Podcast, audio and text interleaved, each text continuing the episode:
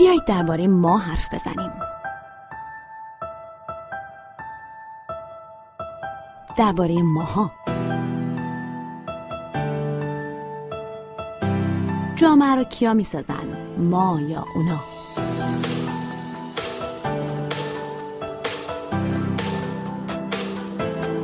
اینا اینطورین اونا اینطورین. اما اینا همون اونا هستن.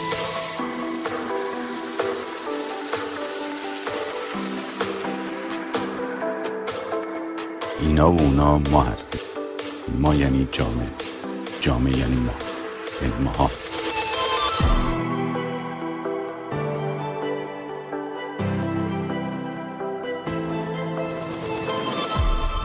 ماها.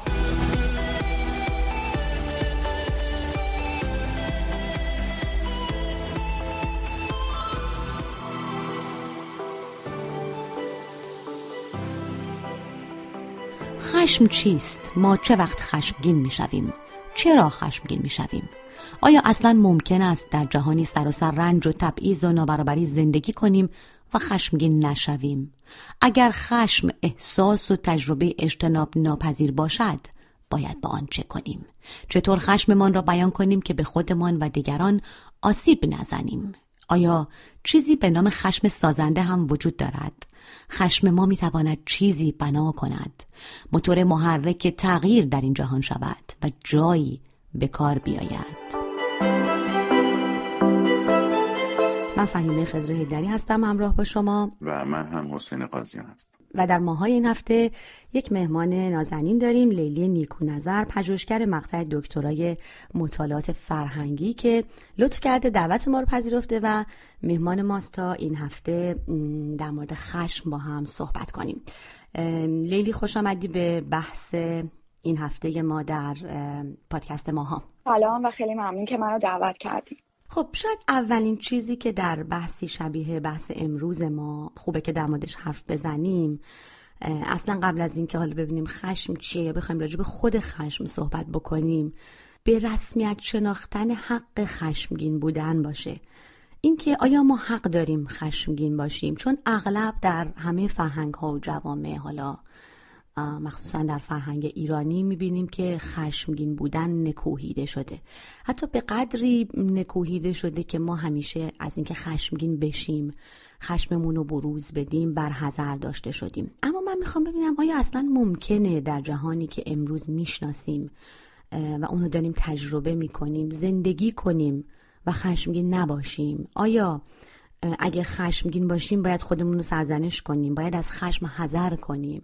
آقای قاضیان اگه موافق باشید اینو بذاریم نقطه شروع گفتگومون من موافقم به شرطی که از خانم نیکو نظر بخوایم که اول شروع بکنم به عنوان متهم ردیف یک. باشه خانم نیکو نظر شما شروع کنید. من موافقم با این بخشی که توی سوال مطرح کردین که در واقع به یک نوعی در فرهنگ های مختلف خشم نکوهیده شده و به افراد احساسی داده میشه و تعلیمی داده میشه که خشم داشتن خشم حتی اشتباه حتی آدم ها با به خاطر داشتن خشم عذاب وجدان تجربه می‌کنن و من فکر می‌کنم که شاید وقت اون باشه که ما نگاه بکنیم به اینکه چرا این اتفاق افتاده و چرا در روند فرهنگی شدن خشم تا این حد نکوهیده شده و تا این حد به آدم ها و به افراد این احساس داده شده که حتی باید بابت داشتن احساس خشم شرمگین باشن. من فکر می‌کنم چه در جهان امروز که ما دلایل بسیاری داریم برای خشمگین شدن و چه حتی اگر که با مسائلی از این دست که در جوامع امروز باهای سر کله می‌زنیم مواجه نبودیم داشتن خشم و تجربه احساس خشم باید به رسمیت شناخته بشه و ما این حق رو داریم که عصبانی باشیم. این حق رو داریم که نه تنها عصبانی باشیم و این احساس رو تجربه بکنیم و بابتش کوچکترین شرم و اندوهی نداشته باشیم بلکه باید فضایی رو داشته باشیم چه در روابط خصوصی و حریم شخصی خودمون و چه در جامعه و چه در در واقع چه در روابط اجتماعیمون و چه در روابط سیاسیمون. یعنی چه در بافتار و کانتکست سیاست ما باید این فضا رو داشته باشیم که بتونیم خشم خودمون رو بروز بدیم. یعنی هم خشمگین باشیم و هم فضایی رو و امکانی رو تجربه بکنیم که بتونیم خشممون رو بروز بدیم. حالا اینکه این خشم چجوری باید بروز داده بشه می‌تونیم توی بحث جلوتر بریم و در موردش صحبت بکنیم. بله یعنی خشم خودش یک سوی ماجراست سوی دیگر شاید ابراز خشم شیوه های ما برای بیان این حالا اگه بشه گفت احساس. ولی آقای قاضیان قبل از اینکه پیش بریم به این سویه های بحث برسیم می‌خوام همین اول بحث نظر شما رو هم بدونم در این خب الان لیلی میگه که ما باید این حق برامون به رسمیت شناخته بشه که خشمگین باشیم و فضایی داشته باشیم برای ابراز خشممون. شما چطور فکر می‌کنید؟ فکر می‌کنید ما محق هستیم برای خشمگین شدن؟ این هم بخشی از احساساتی است که ما می‌تونیم بر حق باشیم و داشته باشیم.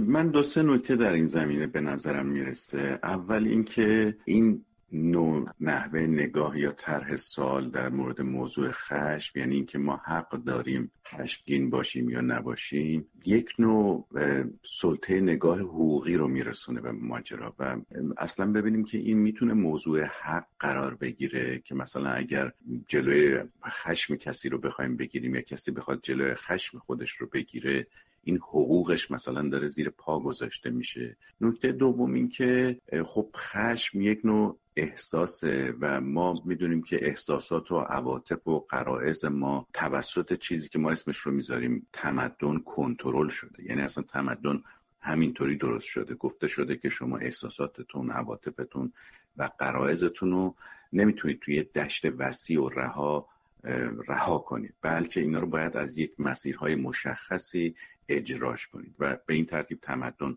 ساخته شده. در مورد خشم هم همینطوره. خب ما خشم می‌گیریم ناراحت میشیم عصبانی میشیم. ممکنه تبدیل به کینه بشه تنفر بشه. بخوایم انتقام بگیریم و انتقام رو با خشونت توام بکنیم. همه اینا ممکنه اتفاق بیفته ولی تمدن اومده ما گفته که شما فقط از این مسیرهای مشخص می‌تونید این کار بنابراین این اتفاق در مورد بسیاری از احساسات و عواطف ما هم رخ داد.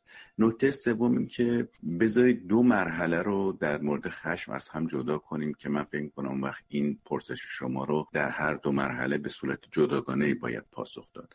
یکی مرحله به اصطلاح تولید خشم در درون ما و یکی مرحله صدور اون خشم هست به بیرون که ما بهش میگیم ابراز خشم یا اجرای خشم. اونچه که در درون ما داره اتفاق میفته محصول قریب و پیچیده است از مجموعه اوضاع احوال تکاملی ما تا امروز و مسائل بدنی یا جسمانی ما هم از بیوشیمیایی یا فیزیولوژی که در درون ما رخ میده و در نهایت مجموعه ارزش هایی که روی اون به اصطلاح انتظارات درونی ما سواره و تولید خشم می‌کنه در درون ما.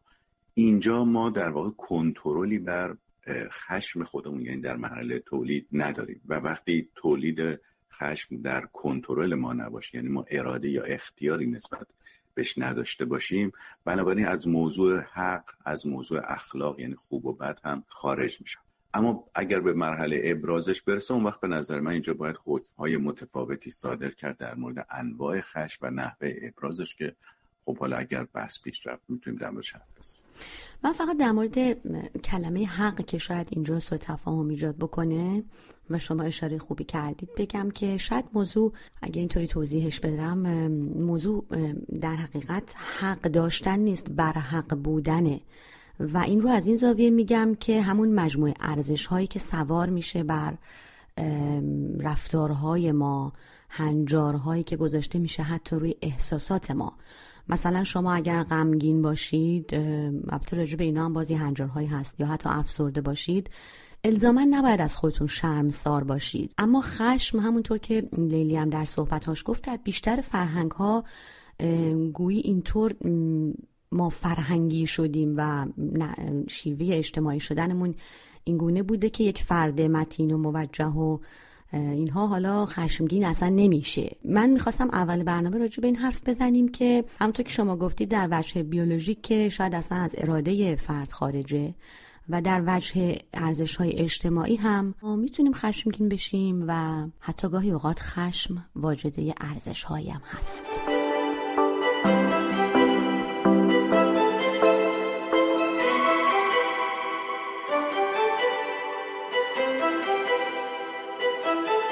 خب یه چیز دیگه هم که فکر می‌کنم راجبش حرف بزنیم اینه که اصلا ما چه وقت خشمگین میشیم؟ در حقیقت ما حالا جز اون وجه فیزیکی یا شیمیایی درون بدن ما اون اتفاقی که در ما میافته اتفاق بیولوژیک. به جز اون در حقیقت ما نسبت به چیزایی که برامون اهمیت ندارن خشمگین نمیشیم. اغلب ما درباره چیزی که برامون مهمه خشمگین میشیم. از کسی که برامون اهمیت داره خشمگین میشیم. پس خشم شاید نشانه حساسیت اخلاقی، عاطفی، احساسی یا حتی اجتماعی سیاسی ما باشه. اگه ما فاقد این حساسیت ها باشیم خب احتمالا خشمگین هم نمیشیم. و من فکر می‌کنم درک این موضوع شاید به ما کمک بکنه در مواجهه با خشم چه, با، چه در مواجهه با خشم خودمون. چه در مواجهه با خشم دیگری؟ لیلی تو می‌خوای نکته در این مورد بگی. کاملا موافقم. فقط یک نکته رو قبلش می‌خواستم بگم. البته در صحبت های آقای قاضیان هم بود. اینکه ما یک مقداری وقتی که در مورد حالا زبان انگلیسی هم کمک می‌کنه به ما توی این زمینه ما برای خشم کلمات مختلف داریم. ولی و در فارسی هم همینطور. در فارسی هم من وقتی که داشتم به موضوع برنامه فکر می‌کردم دیدم که ما می‌تونیم این خشم رو از واکنش خشم خشمگینانه جدا بکنیم. بین خشم و پرخاش و خشونت بین این ستا ما یک باید تفاوتی قائل بشه. کلا کارکرد خشم و اون اتفاقی که در بدن ما میفته خب خیلی چیزا در مورد خشم به ما میگه. یکی از افسانه هایی که در مورد خشم وجود داره این هستش که خشم چیز مهمی نیست. خشم توی سر ماست تو کله ماست یعنی تو ذهن ماست. بنابراین ما اگر بتونیم که این ذهنمون رو کنترل بکنیم بتونیم با یک مجموعه دلایل کنار بیایم و یک مجموعه دلایل رو پیدا بکنیم بنابراین ما می‌تونیم اون خشم رو هم مهار بکنیم. خشم فقط توی سر ما نیست. وقتی که ما خشمگین میشیم خشم رو توی تمام تنمون احساس می‌کنیم. خشم رو توی مشتمون احساس می‌کنیم. توی انگشتامون احساس می‌کنیم. توی قفسه سینهمون احساس می‌کنیم. توی عضلاتمون احساس می‌کنیم و خشم در تمام بدن ما خودش رو نشون میده. حالا چرا این اتفاق میفته خشم ما رو آماده می‌کنه برای مبارزه و این مهمه. اینجا اهمیت پیدا می‌کنه که ما در روند فرهنگی شدن زیاده رفتیم به اون سمت که خشممون رو کنترل بکنیم. به خاطر اینکه انگار ارزش های تمدنی و اون روند فرهنگی شدن مدام داره ما رو از مبارزه و از جنگ کردن و از جنگیدن دور می‌کنه.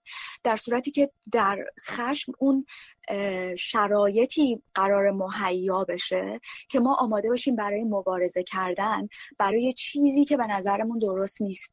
حالا وقتی که میایم توی روابطمون یا توی زندگی شخصی و خصوصیمون اون چیزی که فکر می‌کنیم ناعادلانه است. اون چیزی که فکر می‌کنیم که درست نیست. با مجموعه ارزش های ما همخوان نیست یا با منافع ما موافق نیست یا چیزی رو در مورد حیات ما یا در مورد نحوه زیستن ما داره به خطر میندازه. و مثلا وقتی که بیایم توی جامعه و حالا بیایم توی مشخصا بافتار زندگی سیاسیمون مثلا زمانی که ما احساس بکنیم که چیزی تبعیض‌آمیزه یا عادلانه نیست خشم و عصبانیت قراره که یا یا خشم یا عصبانیت قرار ما رو, ما رو و بدن ما رو و مجموعی از عواطف ما رو و واکنش های ما رو آماده بکنه برای اینکه ما مبارزه بکنیم. خشم قرار ما رو توی اون حالتی قرار بده که ما یا بجنگیم یا در واقع پرواز کنیم بریم. یعنی از اون جایی که هستیم بریم یا اینکه ما رو فریز می‌کنه یا اینکه ما رو مثلا توی حالت انجماد قرار میده برای اینکه فکر بکنیم که حالا مثلا الان واکنش بهترین واکنشی که باید انجام بدیم در این شرایط نامساعد و ناهمخوان چی هست. بنابراین خشم کارکرد داره و باید اون کارکردهاش رو ببینیم و مهمترینش هم اینه هستش که یا در واقع اصلی ترینش این هستش که ما رو برای مبارزه آماده می‌کنه. منم نخواستم لزوما بگم که مثلا فرض بکنید خشونت مثل خشم یا چیزهای دیگه. بله فکر کنم یه درجاتی داره. مثلا اگر اون دو مرحله به تولید و صدور خشم رو از هم جدا کنیم ما در مرحله تولید خشم در واقع دچار ناراحتی میشیم آزردگی میشیم دچار قیز میشیم. این قیز ممکن رو هم دیگه انباشته بشه تبدیل به کینه بشه و این کینه خودش رو در شکل تنفر در ما متبلور بکنه و اون چی که در بیرون ممکن رخ بده ممکنه به شکل انتقام یعنی تلافی اون مجموعه چیزهایی که ما از دست دادیم ظاهر بشه. اما در مورد اینکه چه وقت خشمگین میشیم به نظر من دو تا عنصر خیلی در این زمینه مهم هستن. یک اینکه چیزی خلاف انتظاری باشه که ما داشته باشیم. دوم اون چیز برای ما اهمیت داشته باشه. وقتی این دو تا عنصر رو بذارید مثلا توی جدول دو بودی چهار حالت ما ممکنه برامون ایجاد بشه. یعنی چیزی خیلی خلاف انتظار باشه و اون چیز خیلی برای ما اهمیت داشته باشه. در اینجا ما با یک خشم فوق العاده شدید روبرو هستیم. ولی یه چیزی ممکنه خیلی هم خلاف انتظار ما نباشه یا خیلی هم برای ما اهمیت نداشته باشه. اینجا خشم ما ممکنه خیلی کم باشه و دو حالت بینابین هم بین این دوتا داریم که می‌تونه توضیح بده طیف خشمگین شدن ما رو. حالا این انتظارات ممکنه فردی باشه مثلا از یک فرد خاص مثلا انتظار داشتم مثلا از دوستم که به من کمک بکنه و حالا کمک نکرده و من از دستش خشمگین هستم و چون اون دوستی یا اون کمک برای من خیلی هم اهمیت داشته اون وقت من بنابراین ممکنه خیلی خشمگین بشم. تا برسه به انواع اقسام مثال هایی که از طریق این دوتا عنصر میشه توضیحش داد و به علاوه اون مسئله خلاف انتظار پای هنجارهایی هم که شما مطرح کردید به میون میاره که چه چیزی ممکنه خلاف انتظار باشه و اون رو هنجارها تعیین می‌کنن و البته مجموعه انتظارات تکاملی که در وجود ما هست و ممکنه در تولید اون خشم کمک درسته خشم در واقع یک عامل مهم ایجاد تغییر در جوامع بوده در طول تاریخ. همواره انسان ها توی جوامع مختلف از موقعیتی براشفتن صبرشون به پایان رسیده خشمگین شدن. به حال شکلی از خشم برای ایجاد تغییر نهایی بروز داده شده. گویی که خشم یه جوری موتور محرکه بوده. میشه به این هم فکر کرد که آیا برای ایجاد تغییر در جهان امروز هم ما می‌تونیم روی نیروی محرکه و پیش برنده خشم حساب بکنیم. و وقتی میگیم جهان امروز همین جهانی است که الان یک ویروس اونو فلج کرده. در خیلی از نقاطش جنگ و خونریزی در جریان گرسنگی و فقر در کار انواع های جنسیتی و نژادی و اینها در کار تاریکی های این جهان کم نیست. و خب بسا ما هم بتونیم دو روی کرد داشته باشیم. یکی اینکه چشم فرو ببندیم بر همه اینها نبینیم و در شکل دوم ببینیم و خب در نتیجه خشمگین بشیم. یعنی خشم اجتناب ناپذیر باشه واقعا. اما با این خشم آیا میشه تغییر ایجاد کرد؟ میشه جوری از این خشم لیلی که به در واقع کارکردهای خشم اشاره کردیم میشه جوری از این خشم استفاده کرد که به تغییر بیانجامه به نظرت؟ به نظر من صد درصد. به نظر من اونجا وقتی ما مثلا یک تبعیضی می‌بینیم و وقتی که می‌بینیم شرایط عادلانه نیست خشم دقیقا اون نقطه شروع هست برای اینکه ما تصمیم بگیریم که چیزی رو تغییر بدیم. ولی تمام مسئله اینجاست که حالا باید چه کار کرد؟ یعنی این خشم رو باید چطور ابراز کرد و چطور میشه این خشم رو برای در یک جهت سازنده به کار گرفت. منتها قبل از اون ما نیازمند این هستیم که نگاهمون رو به خشم تغییر بدیم. یعنی تعریفمون رو از خشم عوض بکنیم و جای خشم رو در زبان اول تعیین بکنیم. مثلا مشخص بکنیم و بفهمیم که خب بین خشم و پرخاش و خشونت تفاوته و وقتی در مورد خشم صحبت می‌کنیم لزوما در مورد ویرانی و در مورد خراب کردن صحبت نمی کنیم داریم در مورد این حرف می‌زنیم که خشم می‌تونه منجر به سازندگی بشه و در واقع قراره که ما اگر بتونیم شیوه های درست بیان اون خشم رو پیدا بکنیم بتونیم به نتیجه برسیم و بتونیم چیزی رو در جامعهمون تغییر بدیم که بیشتر همخوان باشه با اون مجموعه ارزش های انسانی و شرایطمون. یک نکته که من فقط می‌خواستم اضافه بکنم اینجا این هستش که یعنی به کل بحث اضافه بکنم اینه که یک, تف... یک تصویر در واقع تصور اشتباهی وجود داره و اینکه مثلا ما در جهان خیلی خشمگینی زندگی می‌کنیم. اتفاقا من فکر می‌کنم ما در جهانی زندگی می‌کنیم که به اندازه کافی واقعا عصبانی به اندازه کافی خشمگین نیستیم. یا اگر بخوام درستتر بگم اینه که به اندازه کافی یاد نگرفتیم و بلد نیستیم که این خشم رو ابراز بکنیم. من فکر می‌کنم که ما اگه شاید بخوام دقیق تر بگم در یک جهان هیستریکی زندگی می‌کنیم یعنی در یک جهانی که خشمگینه ولی کلمه برای ابراز اون خشم نداره و نمی‌دونه که این خشم رو باید چطور ابراز بکنه. و واقعا اینجاست که ما اینجاست که ما مسئله پیدا می‌کنیم. و الا مثلا شما توی وقتی که همه جای این دنیا دارید تبعیض می‌بینید حتی وقتی مثلا داریم در مورد شما به کرونا مثلا به بیماری اشاره می‌کنیم به کرونا اشاره می‌کنیم. خب این کرونا هم خودش اگر که ما بخوایم نگاه بکنیم می‌بینیم که صرفا یه چیزی نبوده که طبیعی ایجاد بشه. این همش در نتیجه اون دستکاری که ما داریم در در طبیعت می‌کنیم در محیط زیست می‌کنیم. چرا این ما رو خشمگین نمی‌کنه؟ این محیط زیستی که ما برای خودمون ایجاد کردیم و این همه خرابی و آشفتگی چرا عصبانیمون نمی‌کنه؟ به خاطر اینه که ما اولا اون خشم رو به رسمیت نمی‌شناسیم و بعدم کلمه برای ابراز خشم نداریم.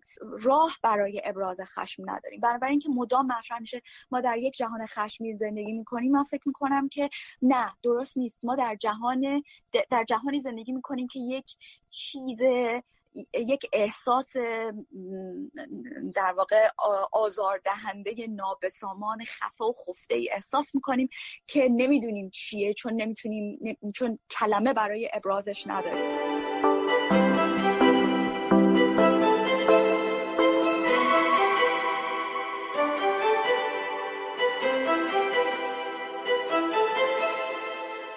آقای قاضیان ما در مورد خشم داریم صحبت می‌کنیم به عنوان یک عامل مهم ایجاد تغییر در این جهان. لیلی خب معتقده که بله میشه با, با خشمگین بودن جهان و بسته به شکل بروز خشم جهان و تغییر داد تغییراتی داد.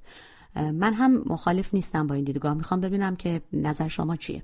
ببینید در این تردید نیست که خشم یک عامل بقا هست. برای انسان بوده به صورت تاریخی. ولی خود خشم در مرحله تولیدش می‌تونه کاملا ویرانگر باشه و نه لزوما سازنده. در مرحله صدور یا ابراز خشمی که ما ممکنه بتونیم از سازنده بودن خشم و تغییر مثبت حرف بزنیم. وقتی است که خشم امکان تربیت شدن پیدا کرده باشه. نکته دیگه که می‌خوام اضافه بکنم اینه که این خشم لزوما می‌تونه عامل تغییر نباشه. برای اینکه اگر خشم ناشی از این باشه که ما انتظاراتی که داشتیم پاسخ داده نشده بنابراین ممکنه که ما رو برگردونه اتفاقا به یک دیدگاه محافظه کارانه برای حفظ و ثبات وضع موجود نه لزوما تغییر وضع موجود. مثلا فرض کنید امروز عدهای در ایران از اینکه خانما حق خودشون رو می‌خوان به دست بیارن یا بیهجابن خشمگین هستن. خب چرا خشمگین هستن؟ چون انتظار اونها این است که خانوما نباید اون حقوق رو داشته باشن و نباید مثلا بیهجاب باشن.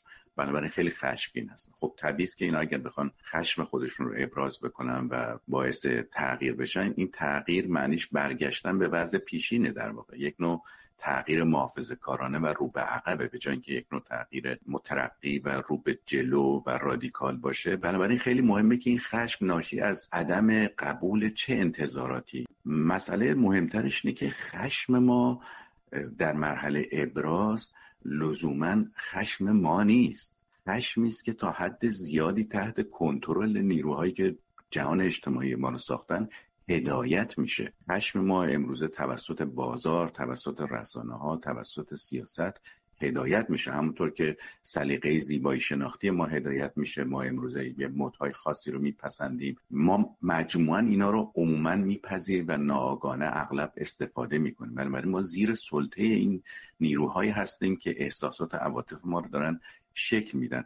اگر ما دوباره بر نگردیم به سرچشمه های مدرن بودن و این شجاعت پرسیدن را از خودمون نداشته باشیم که چرا باید اینطوری بود. من جمله چرا باید خشممون رو اینجوری ابراز کنیم؟ یا چرا خشممون راجع به فلان چیز باید اظهار کنیم؟ نه راجع به فلان چیز. اون خشم ما توسط همون نیروهایی که در صدد تثبیت موقعیت خودشون هستن ممکنه هدایت بشه.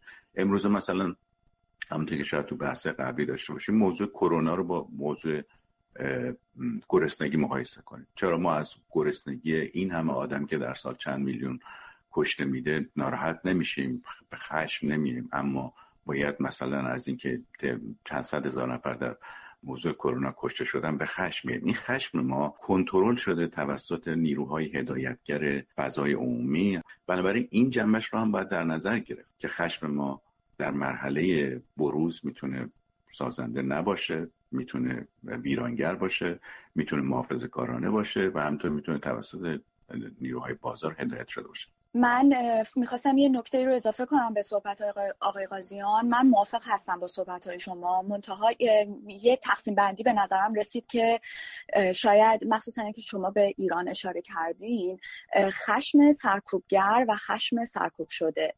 یعنی خشم فرد سرکوبگر و خشم فرد سرکوب شده و مورد ظلم قرار گرفته. من فکر می‌کنم که بین این دو خشم ما بتونیم تفاوت قائل بشیم. در واقع من داشتم در مورد, در مورد خشم سرکوب شده صحبت می‌کردم. خشم فردی که سرکوب شده نه خشم فرد سرکوبگر. فردی که در ایران عصبانی هستش از اینکه زنان حق خودشون رو می‌خوان برای اینکه نوع لباس خودشون رو تعیین بکنن. به نظر من اون خشم سرکوب کننده هست. خشم کسی که داره سرکوب می‌کنه دیگران رو. و خشم اون زنانی که اجازه ندارن که لباس خودشون رو تعیین بکنن خشم از نوع فرد سرکوب شده هست. شاید بین این دو خشم ما بتونیم تفاوت قائل بشیم.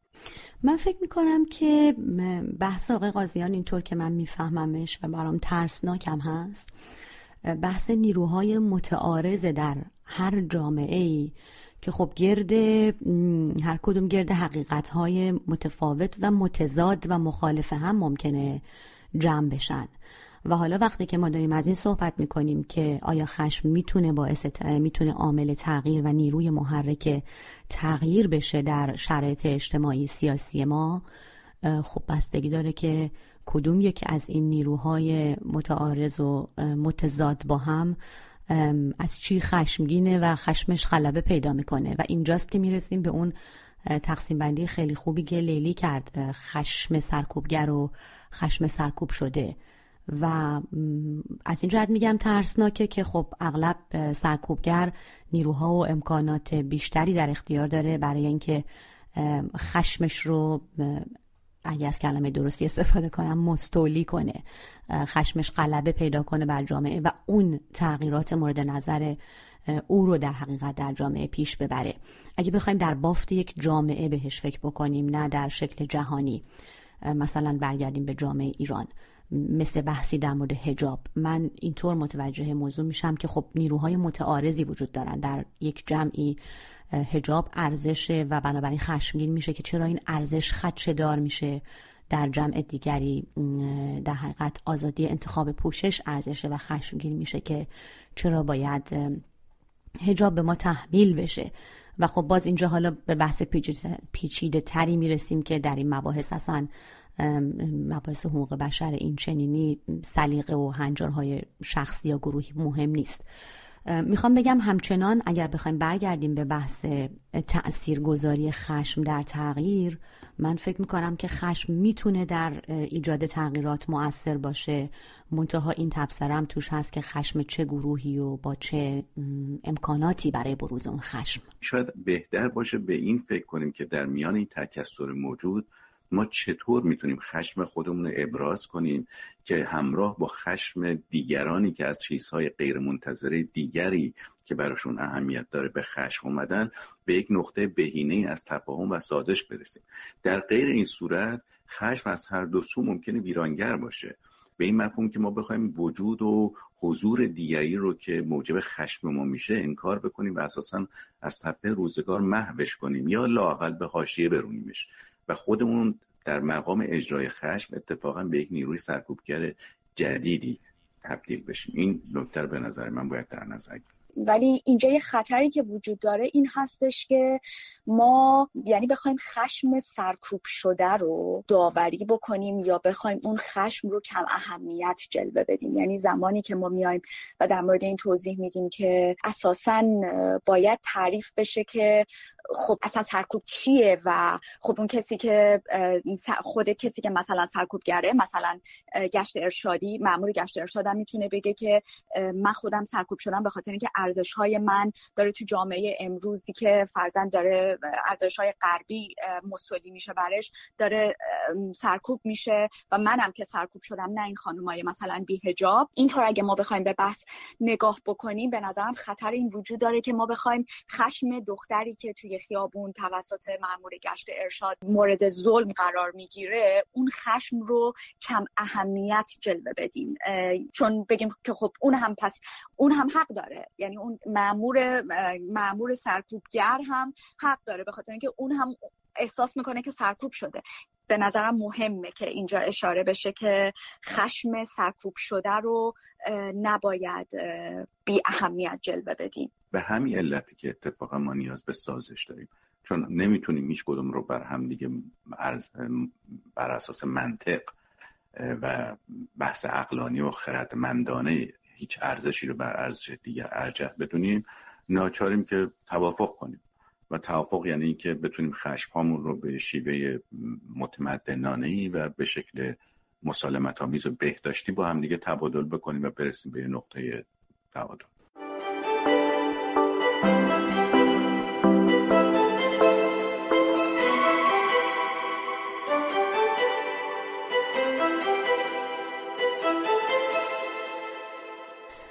خب در مورد مالکیت خشم اگه بخوایم حرف بزنیم من فکر می‌کنم که خوبه که حواستمون به این باشه که تنها مالکان خشم ما نیستیم.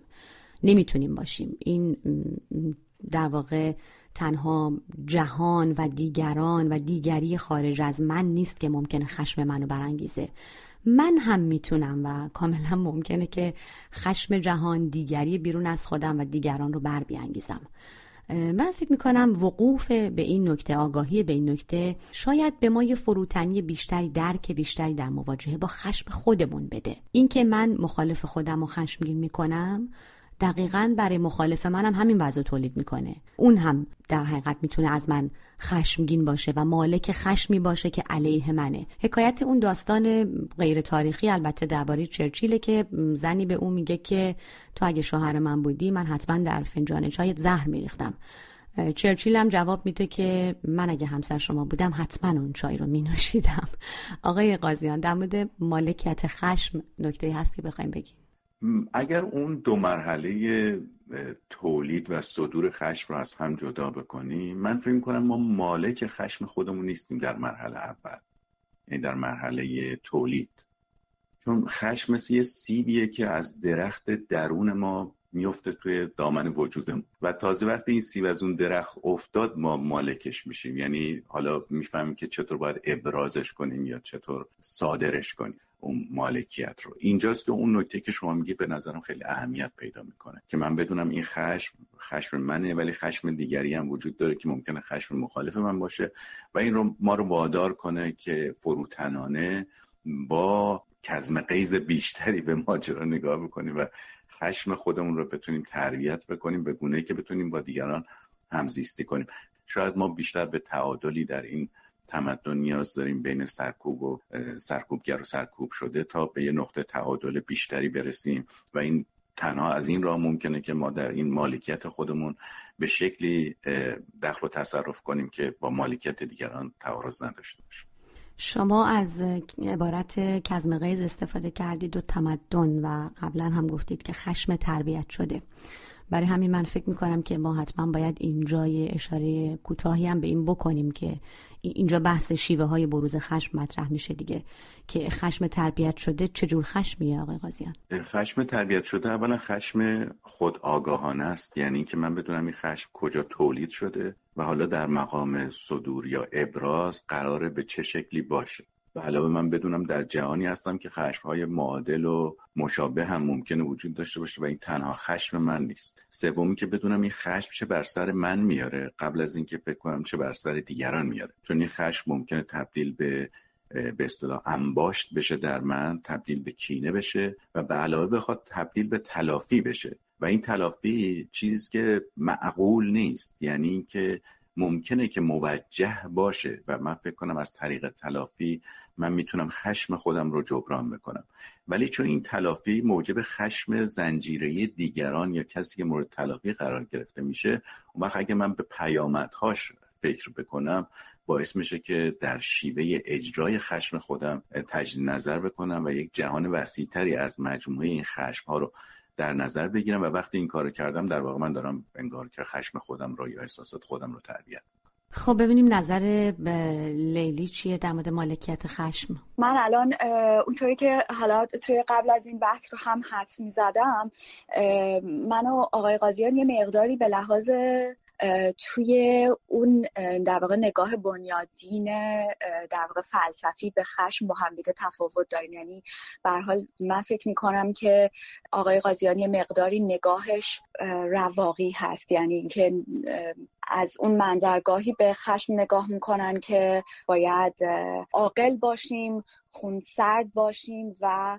دور از در واقع احساسات شدید در خودمون و در جامعه زیست بکنیم. من به این نگاه فلسفی به خشم خیلی نزدیک نیستم. من دیروز که داشتم در واقع به این بحث شما فکر می‌کردم یاد یک چپتر از این کتابی افتادم که در واقع آلنده باتن در مورد این می نویسه که چطور بی خدایان می‌تونن از خدا باوران چیزهایی رو بیاموزن و در یک چپترش بحث می‌کنه که چطور بعضی از فستیوال ها و آین های مذهبی این فضا رو ایجاد می‌کنن برای انسان خدا باور که به اون سکن نیچر یا به اون طبیعت ثانوی وحشی و غیر متمدن فضا بده برای اینکه گاهی دیوون بازی در بیارن و گاهی بیان بیرون و خودشون رو ابراز بکنن. ولی فکر می‌کنم در انتها این خشمی هم که الان توصیف کردی باز خشم متمدنه یعنی روش کنترله. بازم خشم کنترل شده است خشم متمدنه. به این معنی که خب یک کنترلی بالای سر شکل بروز اون خشم و موقعیت بروز اون خشم وجود داره. یعنی شاید اساسا از این هیچ راه گریزی نیست دیگه در اینه دقیقا همینه. من در واقع دارم به اون هل داد در واقع دارم میگم مرزها رو یه ذره هل بدیم. ولی نمیگم مرزها رو برداریم. صد درصد همینه. حتی زمانی که مثلا شما توی همین جوامع دموکراتیک وقتی که برای شهروند حق اعتراض قائل میشن در واقع حق حق بروز خشم و ناسازگاری رو در واقع قائل شدن. مثلا وقتی که یک جنگ شهری پیش میادن باز یک توافقی بین پلیس و حالا ممکنه حتی این توافق زمینی باشه. یعنی توافقی باشه که حالا در موردش کامل صحبت نشده. ولی یک توافق وجود داره که طبق اون زمینه که باعث بروز خشم شده شهروندان بتونن میزان و درجه خشمشون رو و بروزش رو تعیین بکنن. باز یک توافقی وجود داره بین کنترل و خشم.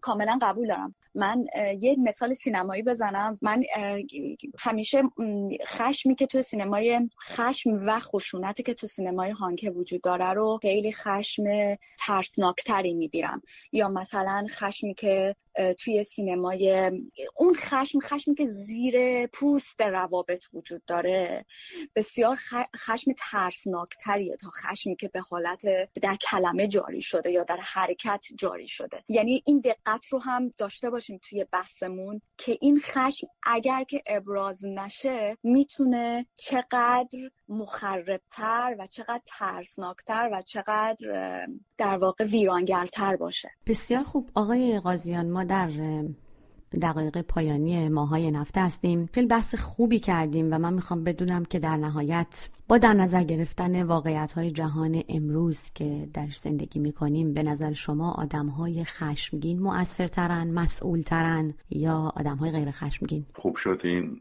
سوال رو مطرح کردیم به این دلیل که من اتفاقا رواقی نیستم در زمین خشم. اگر اون مرحله تولید و صدور رو از هم جدا بکنیم من در مرحله تولید وقتی معتقد نیستم که اصلا خشم رو ما مالکش هستیم یا می‌تونیم کنترلش کنیم اساسا اینکه بگیم این خشم خوبه یا بد بی‌معنی است. و اگر هم بخوایم اتفاقا معنی روش بذاریم من معتقدم این خشم فوق خوبه. اگر ما سیب های بیرگی باشیم که از چیزی در رنج و در عذاب نباشیم همه چیز برامون به سویه باشه و غیر منتظر نباشه و اهمیت نداشته باشه. خب خشمگینم نمیشیم البته ولی من شخصا مثلا وقتی به خودم نگاه می‌کنم آدمی هستم پر از خشم.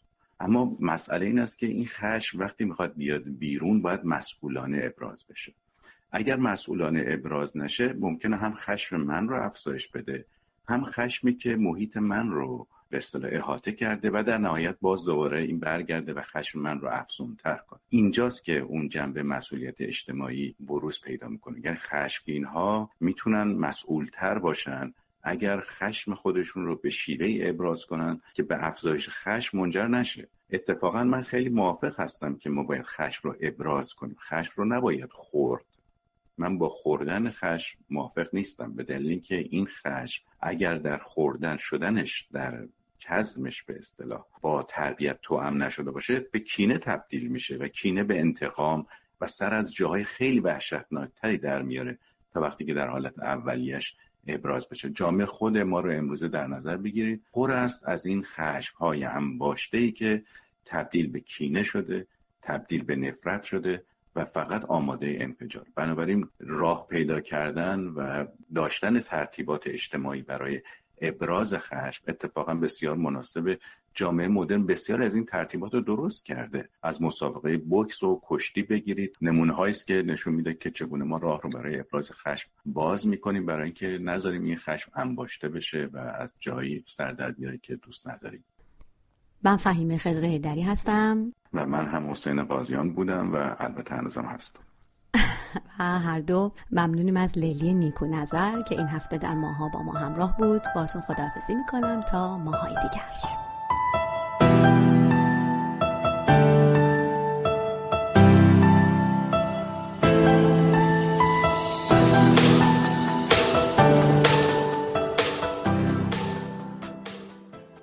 نظرات مطرح شده در این پادکست لزوما دیدگاه رسانه پارسی نیست. رسانه پارسی زین پس می توانید تمام برنامه های ما را در وبسایت این رسانه به نشانی persianmediaproduction.org و نیز در شبکه های مجازی با همین عنوان دنبال کنید.